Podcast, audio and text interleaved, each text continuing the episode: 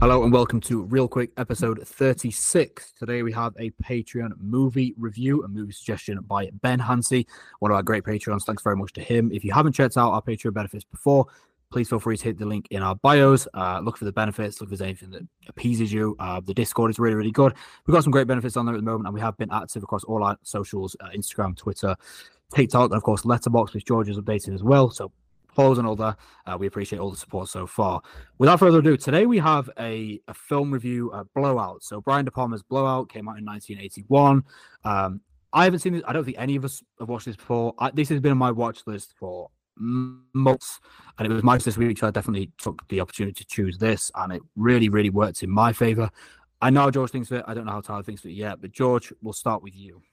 Yeah, I'm like initial, really happy. Spoiler free, like yeah, spoiler, spoiler free. I was going to start by saying I'm really happy that like this was one of the perks that we decided to include in our yeah, Patreon definitely. because it's like Blowout has been on my watch list forever. Apocalypto yeah. is on my watch list forever. So like we're just checking off a lot of movies that like maybe I would never have gotten around to because of that. So shout out to the Patreon. Shout out to you guys for recommending these movies that you know all of us should watch. Um, I love the Blowout. I really did. I feel like it's becoming a a a, a saying of mine where I think uh, there's beauty in simplicity because this movie really was super tight, super small scale. It doesn't waste any minute of its hour and 48 runtime. John Travolta, I think, is really solid as the lead. I think, uh, what's his name? John Lithgow was also uh, very solid in this movie. Um, I, I liked its dark nature. I like that you know, it, it was presented in a very interesting way because John Travolta's character is, you know, the sound editor and he kind of gets coerced or, or, thrown into this. You want uh, me to run through the synopsis? Yeah, you can run through the synopsis if you want. Make so, it Jack Terry, uh, obviously played by John Travolta, is a master sound recordist who works on grade B horror movies. Late one evening, he is recording sounds for use in his movies when he hears something un- unexpected through his sound equipment and records it. Curiosity gets the better of him when the media become, uh, becomes involved, and he begins to unravel pieces of a conspiracy as he struggles to survive against the shadowy enemies and expose the truth. He does not know who he can trust. George, carry on. Sorry. Yeah, so exactly what you just said. It kind of unravels in a very psychological way where you don't know, you know, who you can trust. You don't know where John Travolta is going to be going next. I just think that provides a lot of tense moments, a lot of suspense throughout this movie that I really enjoyed. Um, I'm not crazy familiar with like Brian De Palma's filmography outside of like Psycho and Scarface and Carrie.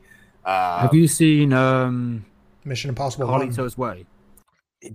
Wait, which what? Hold on. I heard Mission Impossible one. Yes, I did not know Brian De Palma do that. Uh, yeah, he did. Have you seen Carlito's Way? The one with no, Al Pacino. Great. He did Okay. He also did uh, The Untouchables, which is the one with Robert De Niro playing Al Capone, uh, Kevin Costner, Sean Connery. Really good. Okay, never saw I'd that. Definitely get more. You'd like a lot. No, because the the reason I bring that up is because I did see a lot of uh, a lot of reviews for Blowout where they're saying, you know, Brian De Palma pulls out all of his tricks in his bag. Like this feels like he's he's bringing together a lot of elements of his previous films into Blowout, and like I I can't speak on that because I'm just not crazy familiar with his filmography. But for what Blowout was, I really enjoyed it. It, it was really tight, hour and 48 minutes of suspense and thrills that I really enjoyed. I love the psychological aspect of it, and I think John Travolta as our lead was maybe one of his best performances. Yeah, I, I, probably would say it's his best from what I've seen. Anyway, Tyler, what were your thoughts? Yeah, so I would agree. It's probably the best I've seen of him. I think he is actually like a very, very, very good actor. Like, there's plenty of times I've seen him and stuff where I'm like, yeah, he's actually because I feel like maybe it's just me. I feel like he's been like a little memed in his later years, like maybe past decade is, or so. Yeah, no. Because of Grease, like it kind of ages a little goofy, and like in that, uh, which I love the show, like the American Crime Story, O.J. Simpson, where he's playing that lawyer. He like had kind of a goofy role, so I think a lot of people started to not take John Travolta the most seriously. He did a lot of like bad films, I think. right, like, but this is like well. if you if you're in that camp of thinking John Travolta's like campy and not great, watch this because I thought he was incredible, um, which was equally rivaled by his you know counterpart you could say uh, in John Lithgow who is just chilling, and I, I loved his performance. Um, basically, for me, this movie is like uh, Kimi from last year if it was done good. Like you know, like where there's like you're, you, it's it's basically like kind of like a guy is just doing his job and then overhears some crime and then from there gets kind of raveled into it because he heard it he's like i can't just let this sit idly by i got to figure out what's going on here Um, yeah, I really enjoyed this one. It's uh, my rating on it's going to be between a 4.5 or a 5. I haven't gone through my spreadsheet to know exactly where it's going to land. It's very similar to Sound of Metal for me, where it's like the whole movie I was watching, I was like, this is a 4.5 out of 5 movie. And then like the final scene or the final shot, like just stuck with me and was so impactful that I was like, fuck, that might push it to a 5. I don't know. Um, so I'll figure out where exactly it lands, but love this movie. Um, like George was saying, it's, it's tight. It's like hour 45 or something. No time's really wasted. Even it's a slow burn, yet no time's wasted. It doesn't drag. It doesn't feel like it's, you know, a, it doesn't feel like a slow burn while it is a true slow burn. So that's always a positive. Um, but yeah, I thought the performances were all great. The just the whole plot of him being a, someone who's recording sounds for horror movies, like it's just such an interesting, unique plot that just sends him down the spiral of conspiracies, backstabbing, you never knowing what's going on or who to believe, and it brings it all the way to the end, which is which is just a I don't know that final scene just stuck sticks with me when he's you know watching the movie at the very end with the final edit, which we'll I guess talk about when we get more spoilers. But that just chilling, and I, I really enjoyed it. I think I'm going to definitely give it a rewatch at some point because I had a very good time with it. Perfect. Yeah, I'm the same. Um, I've said this before, but like it's quite rare that I give a five star on first watch. Now this just I don't know, man. It's one film just comes along. This was it was kind of like made for me. It's just fit my taste perfectly. I, I I just loved it. I'll probably watch it again this week.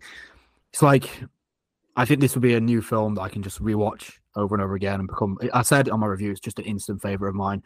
Uh, I love the dark mystery. It, you know, it never lacks suspense or actually entertainment. You know, it is it is I don't want to use the term slow, but like Tyler said, it is slow in in the best way, where it's, it's there's always this on edge feeling. Um, it's this meticulously meticulously crafted, you know, mystery. Which there's so much little detail. The use of sound is just phenomenal. I love it. Um, also, I don't know if you guys noticed, there's like 20 split diopter shots in the film as well. They're just so good. Some of the shots in this are just amazing. Um, and I think I said in my review, it's like arguably a, a landmark in you know cinematic paranoia uh, political cynicism, which obviously we'll go into. There's a lot in terms of you know looking at the uh, the U.S. government at the time, especially there as well, and just the use of sound. I think on a technical level, I can see people you know loving this, but I think on a technical level, in terms of the use of sound, in terms of the shoot, the shots, it just blew me away how how, how good it was. And I think I've noticed this from I I'm I think I've seen like seven Brian De Palmas, so I'm not like he's done a lot of films. I'm not crazy versus his filmography at all. But from the films I have seen, he, he has this this this feel of, of film.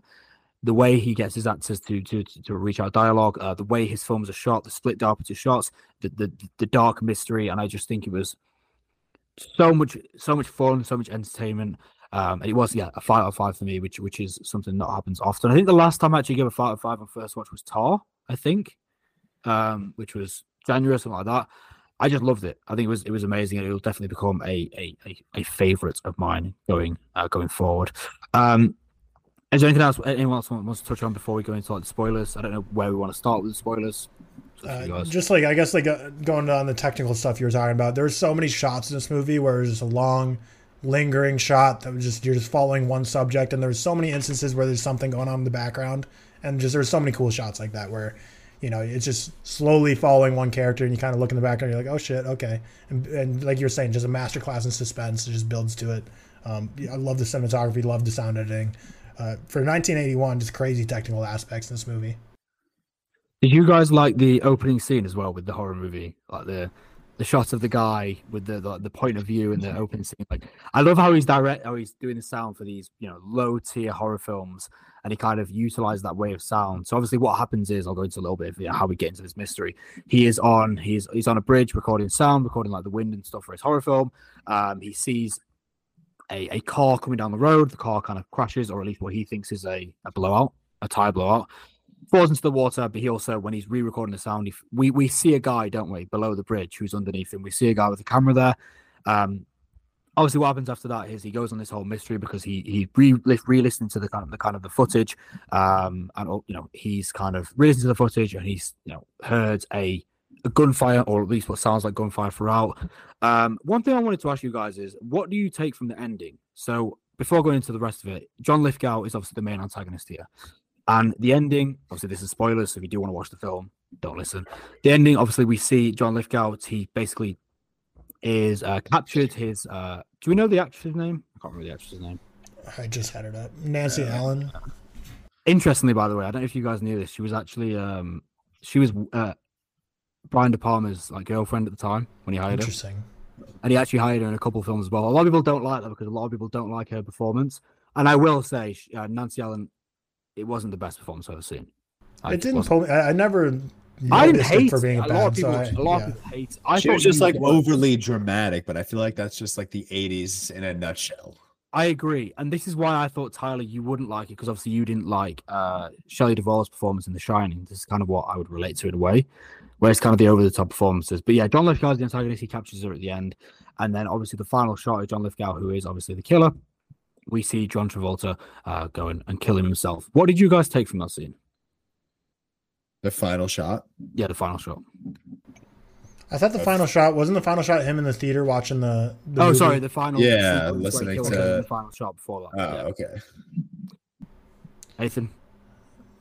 It sounds like you have some like big yeah, takeaway from it, so I'm kind of curious to what you're thinking. Well, well, I don't know, man. Because what I was basically reading is it goes from political cynicism. So we see a lot of the cynicism throughout the film in terms of the government, in terms of kind of corruption in a way, uh, because it's obviously all covered up. And basically, what I was seeing at the end is is kind of how I don't know if this is true or not. It might be just a complete synopsis. It's John Travolta's actions at the end where he stabs John Lithgow is kind of a um, uh, a story in a way about how obviously the government wants to retract in its kind of hypocrisy in a way because he kills him at the end. Does that make sense? This is kind of what I've read online.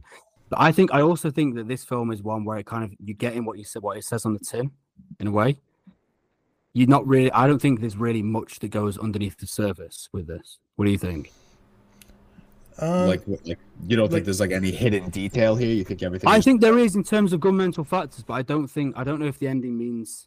I don't see that from the ending. I, I didn't pull anything deeper away from from the ending. I just thought it was a to me. I didn't like. and again, I didn't like. Sounds like you were like kind of like looking up some of the viewers' reviews. I didn't do any I just research I like after to look this. Up, like explained. yeah, like for sure. And I, I didn't get to that for this one, so I, I don't know. For me, I just thought it was a very very well done thriller. I didn't really personally on first watch get like any deeper stuff. It makes sense what you're saying about like political cover ups. Is the whole thing is kind of them trying to cover up the whole initial blowout.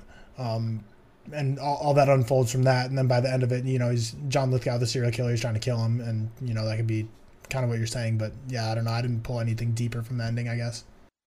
Interesting, interesting. George, you feel the same? Because I'm probably with Tyler in that regard. Yeah, I don't know. I didn't. I didn't think this movie warranted like excessive research after it, the way something like maybe a Tar or an After Sun did. Like so, a bur- like a Burning did. Yeah, yeah, exactly. Like Burning, I was reading about after, but this movie, I don't know. I felt like everything was fairly straightforward. I don't think there was uh, a, a lot to uncover. I think there was a lot of detail throughout this movie that kind of builds up towards that ending. So everything that kind of culminates makes sense. It's not like I don't know. Someone, yeah, go for sorry, it someone did actually say that there's if you notice there's a lot of use of color in this film in terms of red, white, and blue. Yeah. And someone said that that could be a use in of terms of De Palma apparently used this in quite a lot of his films. I'll have to rewatch them in terms of blind patriotism and the use of that in terms of the corruption of the government at that time, which I think is quite interesting. I think that's a really, really good feature. I didn't notice that on first viewing. But again, I feel like I feel like this might be a film I have to rewatch. I, I kind of just saw it as a straight it shows you the corruption if that makes sense. It yeah, shows you the corruption Like this movie came out, of course, like during like Cold War times, so a, a time where people are very, you know, a lot of geopolitical tensions going on throughout the world that could lead to some, you know, blind patriotism because it's very much like, oh, if you're not with us, you're against us.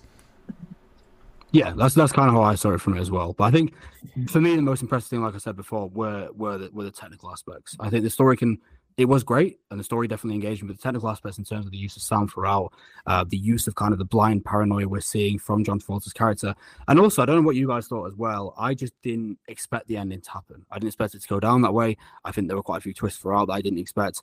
Um, I, I, I think overall the performances were were really were really good. Anything else you guys want to add? I'm not sure if there's anything I need to go over at all. But. I thought it was crazy that like I get it, like it's his job to record sounds for like horror movies, but using yeah. the scream of that chick is just a cracked move, and he's like clearly traumatized by it. So it's like, it why, was, why are you doing that, that to yourself? Weird, yeah, because he he found the perfect sound. He's addicted to his craft. Doesn't matter.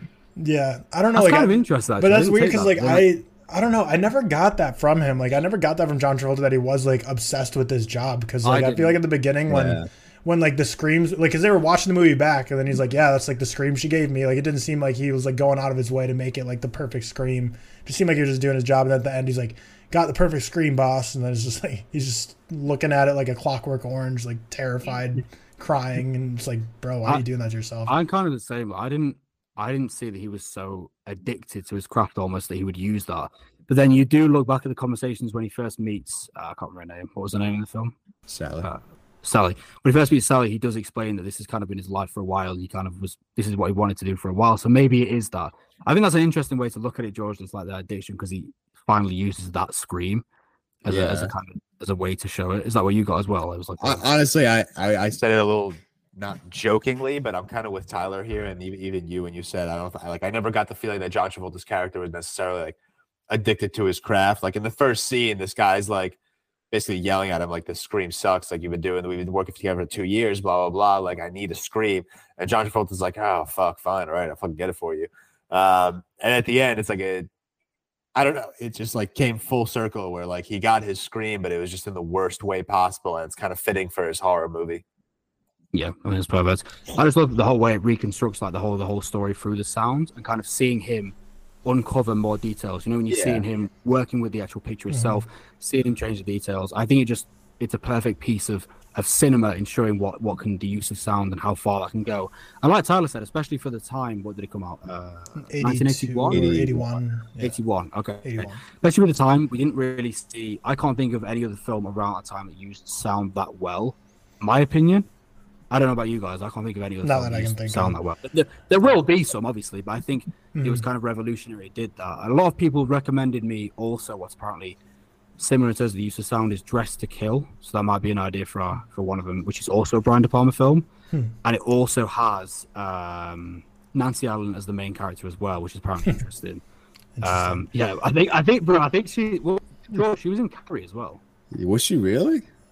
Yeah, she was. Uh, Christine. I think she was one of the like school people in Carrie. Uh, he, he just loves it. Loved his girlfriend. I well, guess I don't know if there's when I when I was speaking to someone about it, they yeah. said that like a lot of people have issues with that because he used to hire her obviously because he was with her, and a lot of people don't like her acting. But if you actually look for his filmography, she's probably in like around that period, like ten films, and like main main roles as well.